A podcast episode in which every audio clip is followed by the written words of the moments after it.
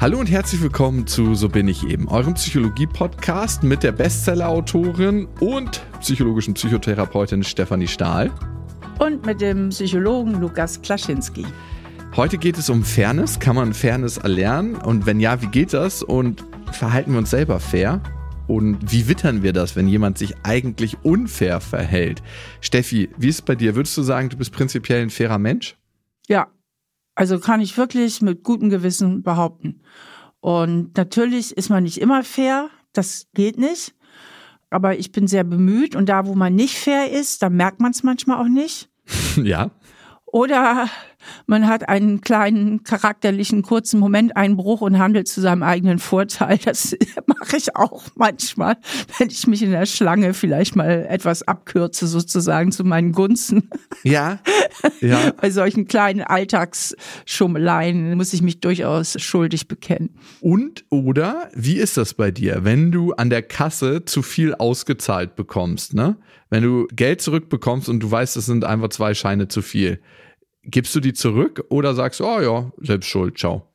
Also erstmal ist bei mir die Wahrscheinlichkeit riesig hoch, dass ich es gar nicht merke, mhm. weil ich weder gut im Kopf rechnen bin noch so richtig aufmerksam in diesen Dingen. Aber ich bin mir sicher, dass ich es zurückgeben würde. Ja. Vor allem muss man sich auch immer vorstellen, dass es an der Kassiererin dann manchmal auch hängen bleibt, wenn die Kasse am Ende nicht stimmt. Und die muss das dann ausgleichen. Und ich meine, wenn man jeden Tag so viele Summen rausgibt und einnimmt, dann kann es einfach passieren, dass da sich Fehler einschleichen und damit irgendwie verständnisvoll zu sein und zu sagen, ja, nee, dann gebe ich zurück und nicht zu sagen, oh ja, ist ja eh eine große Firma, die trifft's nicht so hart. Das ist, glaube ich, ja, aber brauchst Wachsamkeit. Ich muss aber auch fairerweise einräumen, dass das ja im Moment auch ziemlich locker für mich ist, das zurückzugeben. Mhm. Als ich als Studentin ständig klamm war, würde ich jetzt da Rückblick nicht die Hand für mich ins Feuer legen.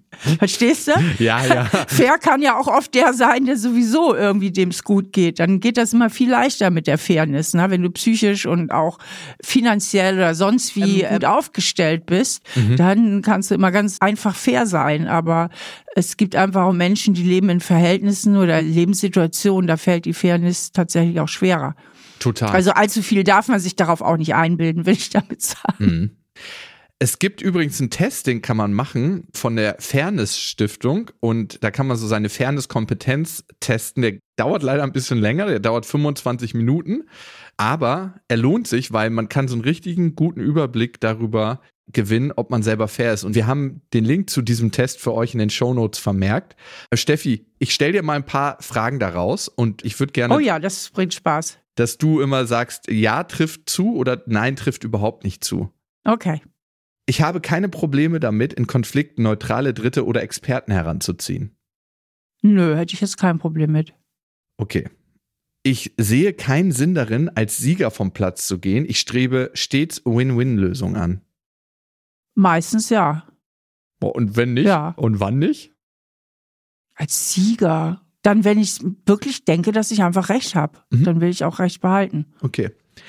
Ich kann auch verdeckte Aspekte eines Konflikts ansprechen, ohne Personen zu verletzen. Ich glaube schon, ja, das kann ich. Mhm. Okay. Ich kann Gefühle in mir sehr gut wahrnehmen und differenzieren. Ja. Warum gehört das überhaupt dazu, Steffi? Was würdest du sagen? Das ist eine gute Frage. Das ist wichtig, weil ich mich selbst reflektieren muss. Also wenn ich für mich jetzt nicht reflektiere, zum Beispiel, dass ich Angst habe. Mhm. Angst kann ja eine hohe Motivation sein für Unfairness. Ne? Mhm. Ich habe Angst, zu kurz zu kommen. Ich habe Angst, meine Existenz zu verlieren. Ich habe überhaupt Lebensangst und chronisch unsicheres Gefühl in diesem Leben. Und das kann mich natürlich dazu motivieren, zu stark auf meinen eigenen Vorteil bedacht zu werden, mhm. weil ich ja chronisches Gefühl habe, ich komme zu kurz. Ich bin angreifbar. Wenn ich das aber weiß und das reflektieren kann, dann kann ich das viel, viel besser regulieren und kann mich auch bewusster entscheiden. Ja. Denn wenn ich meine Gefühle nicht reflektiere, kann ich gar nicht so eine bewusste Entscheidung treffen, weil ich dann quasi die Sklavin meiner Gefühle bin. Genau, und so ist das auch ja mit den anderen Gefühlen, zum Beispiel mit der Wut. Ne? Wenn ich gar nicht feststelle, dass ich gerade in totaler Wut bin, treffe ich A nicht so eine gute Entscheidung und B muss das machen, was mir die Wut sagt. Und der berühmte Viktor Frankl hat schon gesagt, zwischen Reiz und Reaktion ist ein Raum, den wir betreten können. Und wenn wir diesen Raum betreten, bedeutet das Freiheit. Also das heißt, das ist der Raum, wo wir uns nicht von unseren Gefühlen leiten lassen, immer und die ganze Zeit. Das heißt aber auch, dass wir unsere Gefühle wahrnehmen müssen. Sonst sind wir ständig von unseren Gefühlen getrieben. Ne? Genau. Steffi, die nächste Frage. Mit unfair behandelten Menschen fühle ich Mitleid. Ja, klar. Auch wenn ich mich aufrege oder wütend bin, werde ich nicht unfair. Oh, da müsste ich ja lügen. Ich kann dann auch mal unfair werden. Okay. Aber ja. Danke für deine Ehrlichkeit. Danke. Aber ich komme dann wieder runter und dann kann ich mich entschuldigen. Aber wenn ich gerade eine impulsive Wut habe, mhm. kann ich natürlich unfair sein. Ja, dann schauen wir uns mal an als nächstes, wenn wir uns eine Sache angucken, was kann an dieser Sache eigentlich unfair sein? Also wenn wir zum Beispiel sagen, wir verhandeln über eine Sache in der Firma, wir beide jetzt, was kann unfair daran sein? Ja, so Fairnesskonflikte sind Verteilungskonflikte, ganz viel, auch in der Politik, das kennen wir. Wer bekommt was? Ne, ist ein Riesenthema. Dann natürlich. Auch in Beziehung, Steffi, auch in Beziehung. Ja, absolut. Ah, da ist es oft die Verteilung von Aufgaben, also Aufgabengerechtigkeit. Und Aufmerksamkeit. Ne? Also wer macht was? Und Aufmerksamkeit, stimmt, stimmt. So häufig geht es um Aufmerksamkeit. Ey, das ist so, also wirklich, ne? Wenn du dir eine Beziehung anguckst, dann geht es manchmal nicht unbedingt nur darum, wer bringt den Müll raus, sondern wie fühle ich mich gewertschätzt, wenn ich den Müll rausgebracht habe. Ja, Genau. Beziehungsweise fühle ich mich respektiert, wenn immer ich den Müll rausbringe. Ne? Okay, genau. Also, genau. Dann sind das Prozesskonflikte. Also, wie ist was abgelaufen? Zum Beispiel im Arbeitsprozess, wer hat was beigesteuert, hat vielleicht einen Teil des Teams viel, viel mehr geleistet als ein anderer, der sich irgendwie quasi ausgeruht hat auf der Arbeit der anderen. Dann Informationsfairness, ganz, ganz wichtig. Bin ich informiert worden ne? oder werden mir Informationen vorenthalten? Dann fühle ich mich ja ganz schnell übergangen oder hast du das Gefühl, aha, alle wissen Bescheid, nur ich mal wieder bin hier wieder die Dumme, ne? Ich hab's wieder nicht mitbekommen, mir hat keiner was gesagt. Ja, Steffi, und dazu gibt es ganz tolle, große, berühmte Beispiele. Eine Kofferfirma hatte mal eine schwere wirtschaftliche Situation und die haben ihre MitarbeiterInnen an Bord geholt und gesagt, hey, wir stecken gerade in der Lage, so sehen die Zahlen dazu aus, wir können da zusammen rauskommen, ihr kriegt Prozente von der Firma. Und da hat eine Informationsfairness stattgefunden und die hat wiederum dazu geführt, dass alle Mitarbeiter gesagt haben, okay, wir ziehen hier gemeinsam an dem Strang, verzichten erstmal für ein paar Monate auf einen Teil des Gehalts und profitieren aber auf lange Sicht davon, indem wir Anteilshaber der Firma werden und die Firma und unseren Arbeitsplatz sichern. Ja, genau, das wäre so ein positives Beispiel. Und ich gehe jetzt nochmal weiter. Es sind noch zwei Punkte in der Aufzählung. Es gibt dann noch die interpersonale Fairness. Das heißt, wie ist der Umgang miteinander? Ja, also, dass man sich fair verhält. Ne? Also wir beide zum Beispiel, wir haben ja sehr viele Abstimmungen mhm. und wie das bei Abstimmungen so ist oder wir haben viele gemeinsame Termine, dann kommt mal was Wichtiges dazwischen und dann muss einer sagen, sag mal, könnten wir den Termin verschieben? Ja. Und dann ist es zum Beispiel fair im interpersonalen Umgang, erstmal, dass man nicht ständig verschiebt und den anderen permanent nervt, aber auch, was weiß ich, ich verschiebe mal und dann kannst du auch mal verschieben. So, ne? Das wäre jetzt so im Umgang. Und aber auch, wie geht man miteinander um innerhalb des Verschiebens und nicht so sagen, oh Mann, Steffi, du bist so eine unzuverlässige Tante, äh, schon wieder verschiebst Stimmt. du hier, sondern hey, das wäre total unfair, genau. Mhm. Genau. Genau, und diese interpersonale Fairness, die ist auch eng verquickt mit der reziproken Fairness und die beantwortet so die Frage, wie du mir, so ich dir. Also die haben eine hohe Schnittmenge. Mhm. Ne? Also ich finde auch immer so wichtig bei Fairness so ein bisschen Ausgeglichenheit zwischen Geben und Nehmen. Ne? Also man ja. fühlt es als unfair an, wenn man immer gibt, was weiß ich, ich bin in einer Beziehung die, die oft Kompromisse eingeht, die finanziell immer wieder großzügig ist, die auch immer wieder verzeihend ist ist und die andere gibt relativ wenig, ist nachtragend, ist knauserig, das fühlt sich total unfair an. Ich habe da ein ganz geiles Beispiel, Steffi. Mein Vater hat so ein kleines Häuschen am See und da lädt er immer ganz viele Leute ein, die dann dort sein können und meditieren und so. Das ist so ein bisschen spiritueller Kreis, auf jeden Fall. nehmen die das alle immer super gerne an, essen mal aus dem Kühlschrank. Also das ist, das Nehmen fällt den allen total leicht. Aber sobald mal was an dem Haus gemacht werden muss oder ein bisschen Rasen gemäht werden muss, sind die alle verschwunden. Keiner kann da einen Pinsel in die Hand nehmen oder einen Rasenmäher schieben. Also ganz, ganz wenig Leute. Und das ist keine reziproke Fairness. Das erlebe ich immer wieder. Und, ähm, Und dein also, Vater, wie geht er damit um? Oh, der ignoriert das ein bisschen weg. Okay.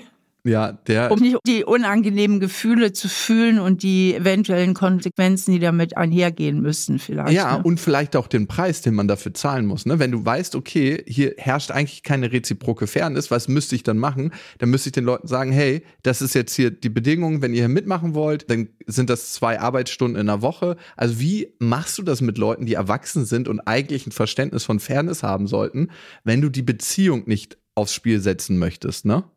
Also ich würde das einfach nur ansprechen, erstmal sagen, ich erlebe das nicht als fair. Also komm mal hier, ich bin immer großzügig. Und wenn es darauf ankommt, verpisst ihr euch. Ich würde das einfach mal thematisieren. Mhm. Und dann gucken, was passiert, ne? Ja, das ist ja auch fair, das anzusprechen. Weil nur dann gebe ich den anderen ja eine Chance zu sagen, weißt du was, du hast total recht. Du hast mhm. echt recht und das ändere ich ab sofort und es tut mir leid. Wenn ich es nicht anspreche, hat der andere nicht die Chance. Ja, das ist auch ein ganz wichtiger Punkt, ne? Also das in sich reinzufressen und zu glauben, der andere müsste irgendwie aus der Kugel erlesen, erspüren oder meditieren, was da in mir vorgeht, das ist auch unfair. Richtig. Jetzt stellt sich ja die Frage, sind wir Menschen von Natur aus fair oder unfair? Hm. Und dazu gibt es natürlich auch Forschung. Und Babys und ganz kleine Kinder haben von Geburt an ein ausgeprägtes Ego. Das ist aber auch wichtig, weil sie unbedingt sicherstellen müssen, dass sie gut versorgt werden und einfach genügend zu essen bekommen und überleben. Aber wir sind auch hochkooperative und hochzugewandte soziale Wesen, was sich auch dann schon ziemlich früh in der kindlichen Entwicklung zeigt, schon ab dem dritten Lebensjahr und auch bis zum achten Lebensjahr, da geht es richtig. Ja.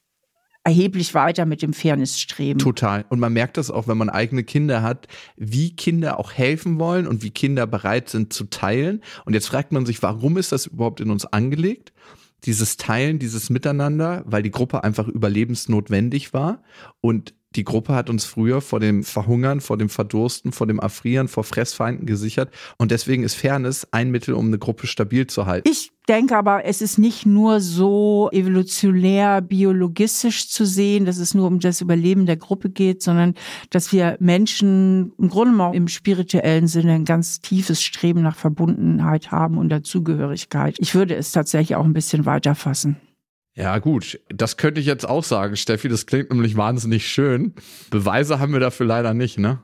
Ja, aber für das andere auch nicht. Also auch die Evolutionstheorie hat zum Teil auch ihre Lücken, aber auf das Gleis wollen wir uns jetzt nicht begeben. Ja, aber du, ich sehe es auch so. Es wäre ein bisschen einfach, wenn man alles nur aus der Biologie heraus erklärt und das so deterministisch macht. Ich würde mir auch wünschen, zumindest, dass es was Höheres gibt, was uns als Gemeinschaft zusammenhält, so eine Gesamtenergie.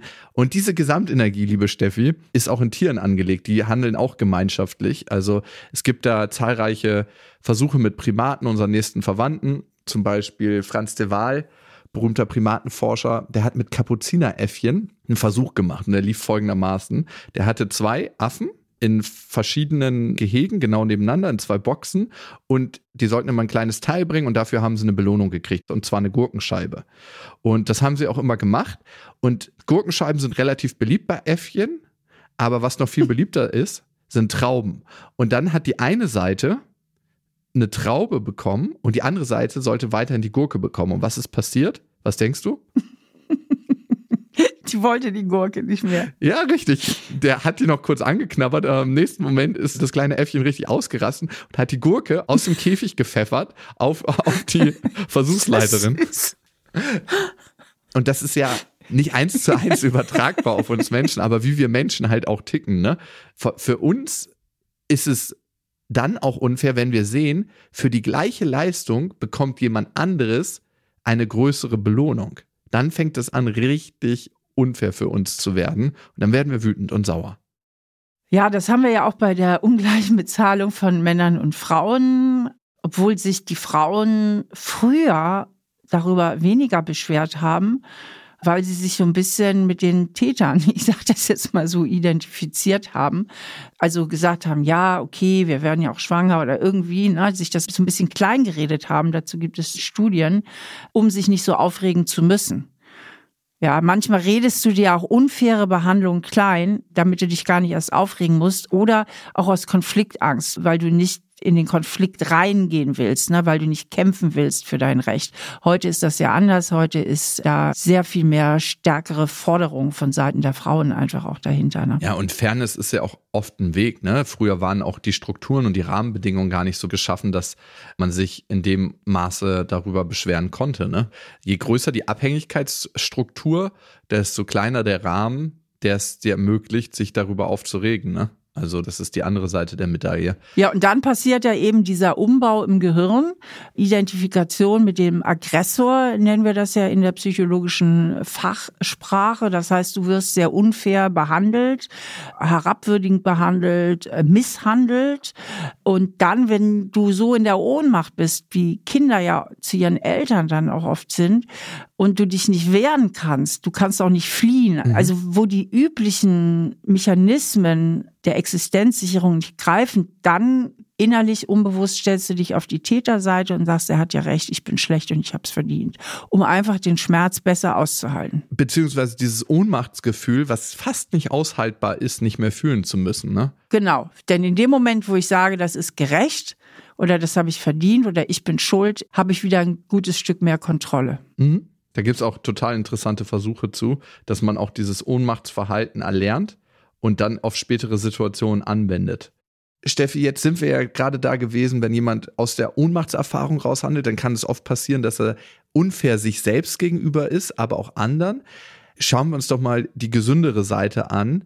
Welche Erfahrungen können dazu führen, dass jemand sehr, sehr fair ist, beziehungsweise was ist in uns Menschen angelegt, was einfach so ein natürliches Fairnessverhalten auslöst. In uns angelegt ist einfach der Wunsch nach Harmonie und schönen Beziehungen. Also wir sind zutiefst sozial zugewandt in unserer ganzen psychischen Struktur. Äh, wir alle wünschen uns ein Gefühl von Dazugehörigkeit, von Gemeinschaft, von Harmonie, von Angenommensein, von Willkommensein. Das ist ein ganz, ganz tiefes menschliches Bedürfnis und dazu gehört natürlich die Fairness, ja, dass wir, indem wir fair sind, natürlich ganz stark dazu beitragen, dass unsere Beziehungen gelingen. Glaubst du daran, dass wir Menschen altruistisch handeln oder steckt eigentlich hinter jedem Handeln ein Sinn für uns im Sinne von, ich kann meine Gene weitergeben, die Gruppe stärken, meine Beziehung vertiefen? Das lässt sich schnell widerlegen, allein schon an Alltagsbeobachtungen. Es gibt ja viele Geschichten. Ich erinnere mal an die Flutkatastrophe, die wir, ich glaube 2020 war, die hier im Ahrtal hier, naja, bei uns um die Ecke ist das Ahrtal ist nicht so weit weg. Da gab es ja so Geschichten wie ein junger Mann stürzt in die Fluten, um einem älteren Ehepaar das Leben zu retten und riskiert dabei sein eigenes Leben. Also es macht auf dieser biologistischen Reduktion, es geht nur um die Genverteilung, macht das überhaupt keinen Sinn. Na, also er hat ja im Grunde gegen seine eigenen Gene gehandelt, wenn er sein Leben riskiert. Das ältere Ehepaar wird sich nicht mehr fortpflanzen. Also das macht überhaupt keinen Sinn.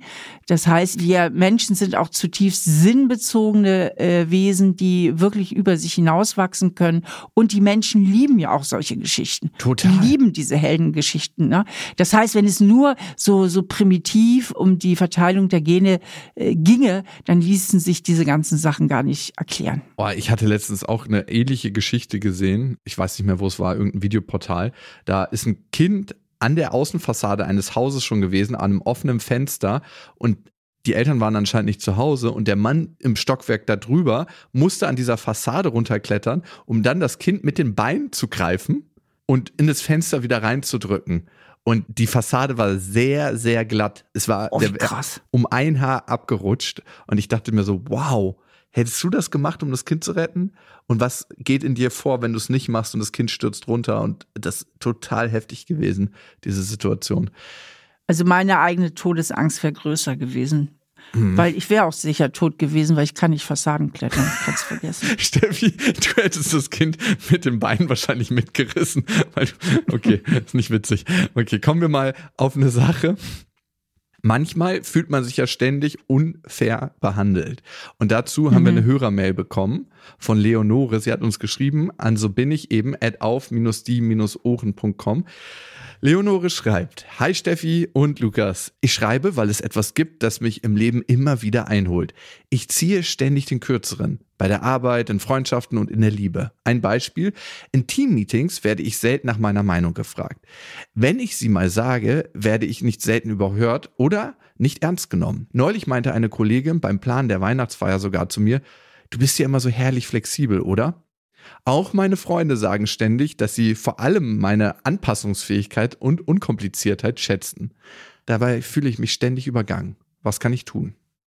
Ja, ich denke, da ist es ganz wichtig, dass sie viel mehr in die Eigenverantwortung geht. Ne? Also was ich bei der Leonore heraushöre, ist ein hohes Vermeidungsmotiv. Sie möchte ganz viel dafür tun, dass sie angenommen wird und nicht abgelehnt wird. Und deswegen passt sie sich sehr stark an und sagt dann auch oft ja, obwohl sie nein meint und ärgert sich dann aber nach innen herein, dass sie sich zu kurz gekommen fühlt und nimmt sich in dem Moment eben auch als Opfer wahr, ne, dass die anderen sie nicht genügend beachten, ihr nicht genügend Aufmerksamkeit schenken, auch in der Teamsitzung und übersieht den Aspekt, dass das etwas ist, für das sie auch selber aktiv sorgen muss. Ne? Mhm. Also sich in der Teamsitzung zu Wort melden und wenn mich dann jemand unterbricht, zu sagen, bitte lass mich ausreden oder entschuldig mal, ich habe hier eben einen sinnvollen Vorschlag gemacht, ich fühle mich nicht ganz ernst genommen. Das sind ja Sachen, okay, für konfliktscheue Menschen ist das natürlich erstmal eine Riesenangsthürde, sich vorzustellen, so äh, seine Rechte anzufordern. Aber die Alternative ist das, was die Leonore praktiziert. Sie lässt sich selber zu kurz kommen und verübelt es den anderen. Das heißt, damit belastet sie langfristig ihre Beziehung viel mehr als wenn sie gleich für sich eintreten würde. Und da muss man sich wieder fragen, ist das nicht auch unfair, Leonore, den anderen gegenüber und der Aufrichtigkeit innerhalb der Beziehung? Und das, was du angesprochen hast, Steffi, finde ich genau richtig, ne? Sich mehr in den Vordergrund stellen, auch mal zu sagen, nee, das sehe ich anders, in Freundschaften, in Teammeetings, in Liebesbeziehungen für sich einstehen. Und Leonore, was du dich dann immer fragen kannst, ist, und das bei allen Verhaltensveränderungen so, bin ich bereit, mit den Gefühlen zu sein, die dadurch aufkommen werden. Weil in dem Moment, wo du so ein Meeting unterbrichst und sagst, nee, äh, stimmt nicht, da habt ihr meinen Punkt wahrscheinlich anders aufgenommen. Ich meinte das so und so und so und ich bin dagegen und ich würde die und die Lösung anbieten. Das geht meistens einher mit unangenehmen Gefühlen.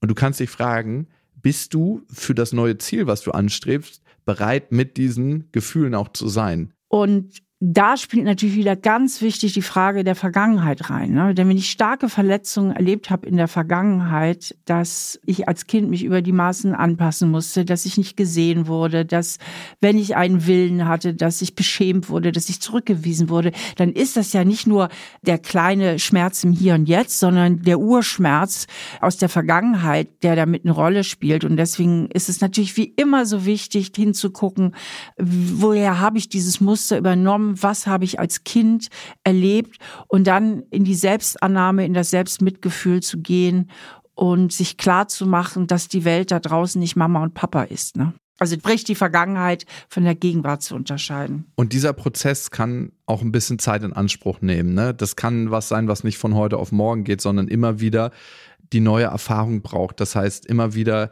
die Erkenntnis aus der Erfahrung braucht, hey, selbst wenn ich meine Emotionen hier äußere, selbst wenn ich sage, ich bin dagegen, ich möchte es anders, bin ich trotzdem noch Teil der Gruppe, bin ich trotzdem noch in Beziehung, werde ich trotzdem noch geliebt. Und ein Mensch, der kann dich die ganze Zeit lieben, in diesem ganzen Prozess und die ganze Zeit bei dir bleiben.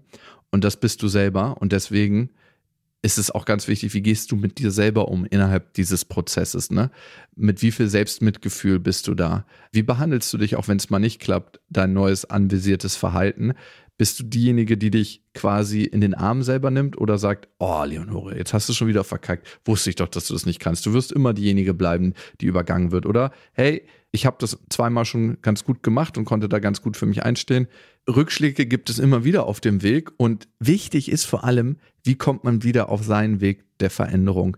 Leonore, vielen Dank für dein Vertrauen und ja, ganz viel Erfolg auf deinem Weg. Wir haben hier noch eine Hörermail, die ist von Timon.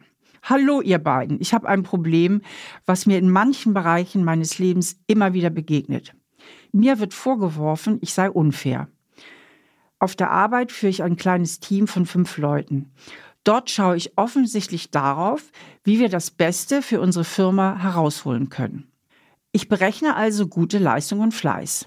In Mitarbeitergesprächen wird mir rückgemeldet, dass meine Vorgehensweise als sehr unfair empfunden wird. Auch in meiner Beziehung bezeichnet mich meine Partnerin nicht selten als Egoist. Ich tue angeblich immer das, was zu meinem eigenen Vorteil sei. Dabei frage ich mich, Machen wir das nicht alle? Und wie soll ich das denn überhaupt ändern? Hm. Lukas, was hast du für Ideen? Timon, erstmal vielen Dank für deine Mail und ich würde erstmal gerne auf die Führungsebene, die du ja auch innehältst, eingehen ziemlich häufig in der Welt, wie sie geprägt ist und in der wirtschaftlichen Orientierung, in der wir leben, gucken wir auf harte Sachen, so auf Kennzahlen. Der und der hat pünktlich das und das abgegeben, darum ist er ein guter Mitarbeiter, der und der hat das nicht abgegeben und deswegen ist er ein schlechter Mitarbeiter. Auf was wir nicht so häufig gucken und darum sieht unsere Welt auch so aus, wie sie ist, sind weiche Sachen, weiche Kompetenzen, wie zum Beispiel Empathiefähigkeit. Wer hält das Team gut bei Laune? Wer sorgt für die zwischenmenschlichen Beziehungen und belohnen das relativ selten? Und das können Menschen, die genau diese weichen Kompetenzen mehr innehaben, als unfair empfinden, die aber genauso wichtig sind, für ein Unternehmen wie diese harten Fähigkeiten, die leichter erkennbar sind. Gerade für Menschen, die selber oft ein hohes Leistungsmotiv haben, weil die wurden nicht selten von Menschen erzogen, die wiederum ein hohes Leistungsmotiv haben und dann nur diese harten Fähigkeiten vermitteln und weniger auf die Weichen gucken. Das ist das Erste, ob es da eine Umorientierung von dir ausgeben kann in Richtung Empathie, in Richtung weicher Fähigkeiten. Ja, und du stellst ja auch die Frage, so machen wir das nicht alle. Und das weist mich eben darauf hin, dass das vielleicht auch wirklich eine ganz alte Prägung von dir ist. Also dass das viel eben auch damit zu tun hat, welche Werte du mitbekommen hast als Kind, beziehungsweise wie du groß geworden bist. Und Lukas hat ja gerade das Empathieerleben erwähnt, also dich wirklich auch in andere hineinfühlen zu können. Und das kann natürlich nur gelingen, wenn du auch einen Kontakt zu deinen eigenen Gefühlen herstellst. Und ich kann mir gut vorstellen, dass dir das manchmal schwerfällt oder du gewisse Gefühle, die man gemeinhin auch als schwach zum Beispiel bezeichnet, also Hilflosigkeit, Trauer, diese Art von Gefühlen auch ganz gut bei dir unterm Deckel hast und da alte Verletzungen lauern. Und um weicher zu werden, um mitfühlender zu werden, wäre es ganz wichtig, dass du im ersten Schritt versuchst, den Kontakt zu dir selber mehr herzustellen. Also wirklich mal in dich spürst und auch diesen Gefühlen Raum gibst, die sich erstmal vielleicht traurig oder verletzt anfühlen. Ja, ich nenne das gefühlsbereit. Also wie gefühlsbereit bist du genau diesen Emotionen und innerhalb unserer Sozialisierung? Ist es bei Männern speziell so, dass sie den in Anführungsstrichen schwachen Gefühlen weniger Raum geben, weil sie die weniger erlernt haben, weil sie weniger mit den Umgang gelernt haben und das müssen wir einfach dann nachholen irgendwann. Und bei Frauen ist es häufig die Wut, mit der sie weniger Umgang erlernt haben. Einige Frauen werden, wenn sie eigentlich wütend werden sollten, traurig. Und das ist dann eine Emotion, die lagert sich über die Wut rüber. Und wenn du mehr zu deinen Gefühlen kommst, lernst du auch besser fair zu sein, weil dann spürst du auch viel genauer, was ist eigentlich hier gerade unfair und was ist wirklich fair. Und es wird dich nicht nur mit deinen Mitarbeitern besser in Kontakt bringen, sondern auch mit dir und du wirst besser deine Grenzen spüren und die Grenzen von anderen.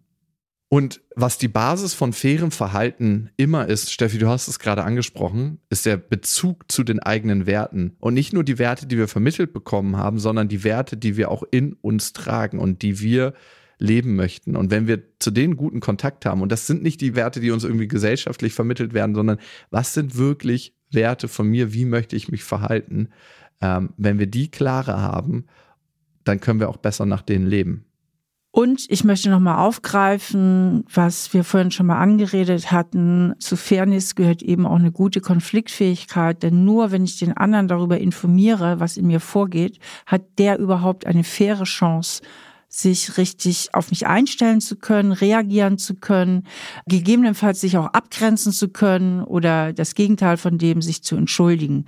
Und deswegen ist für mich immer eine meiner Leitfragen in meinem ganzen Handeln, die immer so unterschwellig mitschwingt, ist es gerade fair, was ich da mache? Mhm. Na, ist es gerade fair, wenn ich zum Beispiel aus Konfliktangst irgendwas nicht sage? Ist das wirklich fair dem anderen gegenüber oder gebe ich ihm überhaupt die Möglichkeit einer echten Verbindung zu mir, indem ich mich eben äußere? Genau. Also Fairness ist ein Wert, will ich damit sagen, der einem ungeheuer den Rücken stärken kann, um seine Ich-Angst, also seine Angst um sich selbst, seine Angst vor Zurückweisung zu überwinden und darüber hinaus zu wachsen. Also das ist ein Wert, mit dem sich auch gerade konfliktscheue Menschen sehr aufrichten können. Ja, und das finde ich das Spannende, Steffi. Wir haben mit Timon und Leonore zwei Menschen auf unterschiedlichen Skalen.